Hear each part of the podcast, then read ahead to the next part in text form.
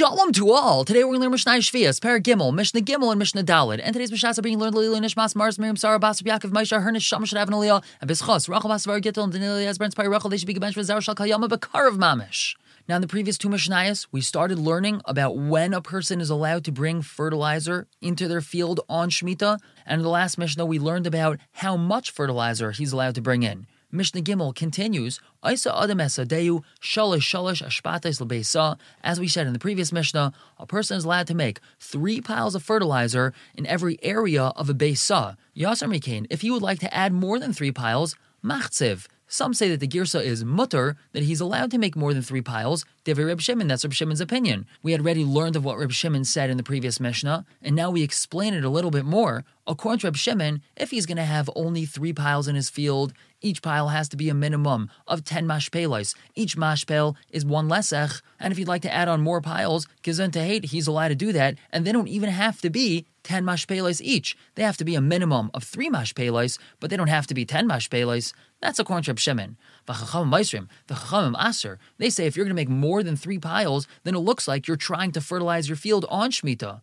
Ad sheyamik shleisha oy acheg shleisha until he digs them three tfachim into the ground or until he elevates them three tfachim above the ground. If the base of this extra pile of zevel is dug three tfachim into the ground or is elevated three tfachim above the ground, then it's very clear that he's not trying to fertilize his field and he's just trying to store it there until next year. The Mishnah continues, Isa Adam as Zivloi Eitzar. A person can make his Zevel into one giant pile. He doesn't have to keep it in three separate piles. He can combine all these piles together, and he's even allowed to add on top of that. So that means that the minimum size this pile is going to be is 30 mashpelos. Each mashpel is a lesech, which is 15 saw, and he's even allowed to add on to that. However, of Meir Iser, Rav Meir Asers him adding on to that. He's allowed to combine all these three piles together, but he's not allowed to add any more onto that because then it's going to look like he's trying to put all this fertilizer in his field, fertilizing his field on Shemitah, and that he's not going to be storing it for after Shemitah. Except Rav Meir says, Ad Shleisha, eh, Ad Shleisha,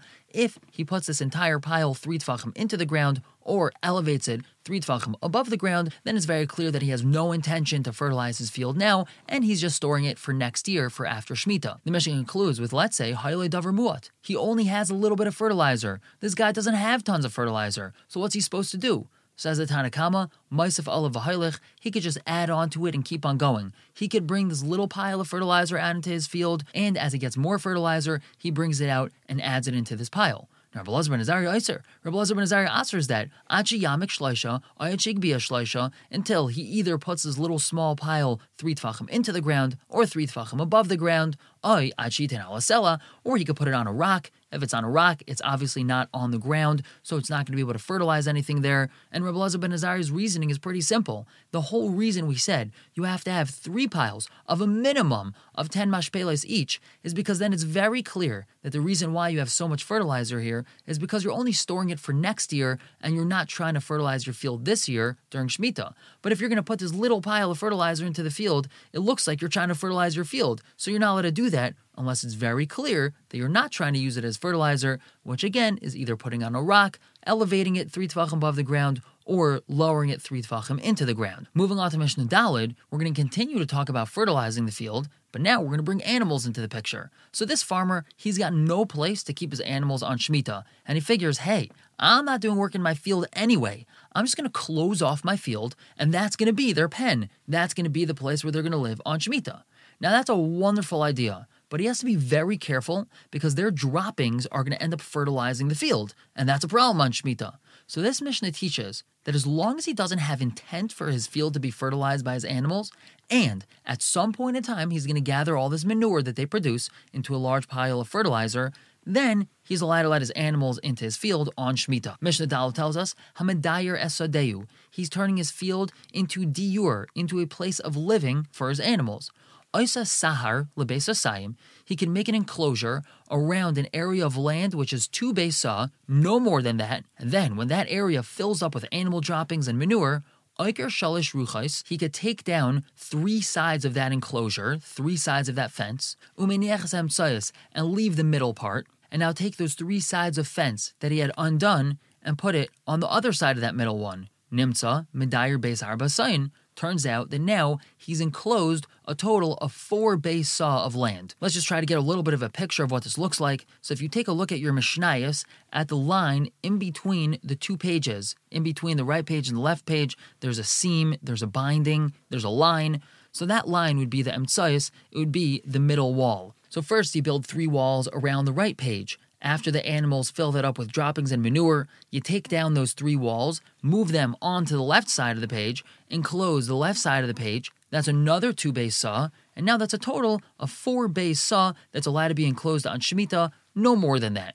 Reb Shimon Gamliel, Reb Shimon Gamliel says, base Shemaina sign that he's even allowed to enclose a total of eight base saw. Let's say Haisa Kolsa Deu base Arba sign, his entire field is only four base saw. So then, Mishar Mimena he has to leave a little bit over that doesn't have any animals in it, because of Marsa It looks bad if he's going to close his entire field, even though it's only four saw, but his entire field is enclosed, but then it looks like the entire reason he brought his animals here in the first place is so that he could fertilize his field, and that's not okay on Shemitah. So he would have to leave a little bit of his field over that doesn't have any animals in it. Now the Mishnah concludes with the halacha that it doesn't make a difference what the situation is. His field is exactly four saw, it's more than four saw. Rib Shimon Gamliel that he's allowed to eight saw.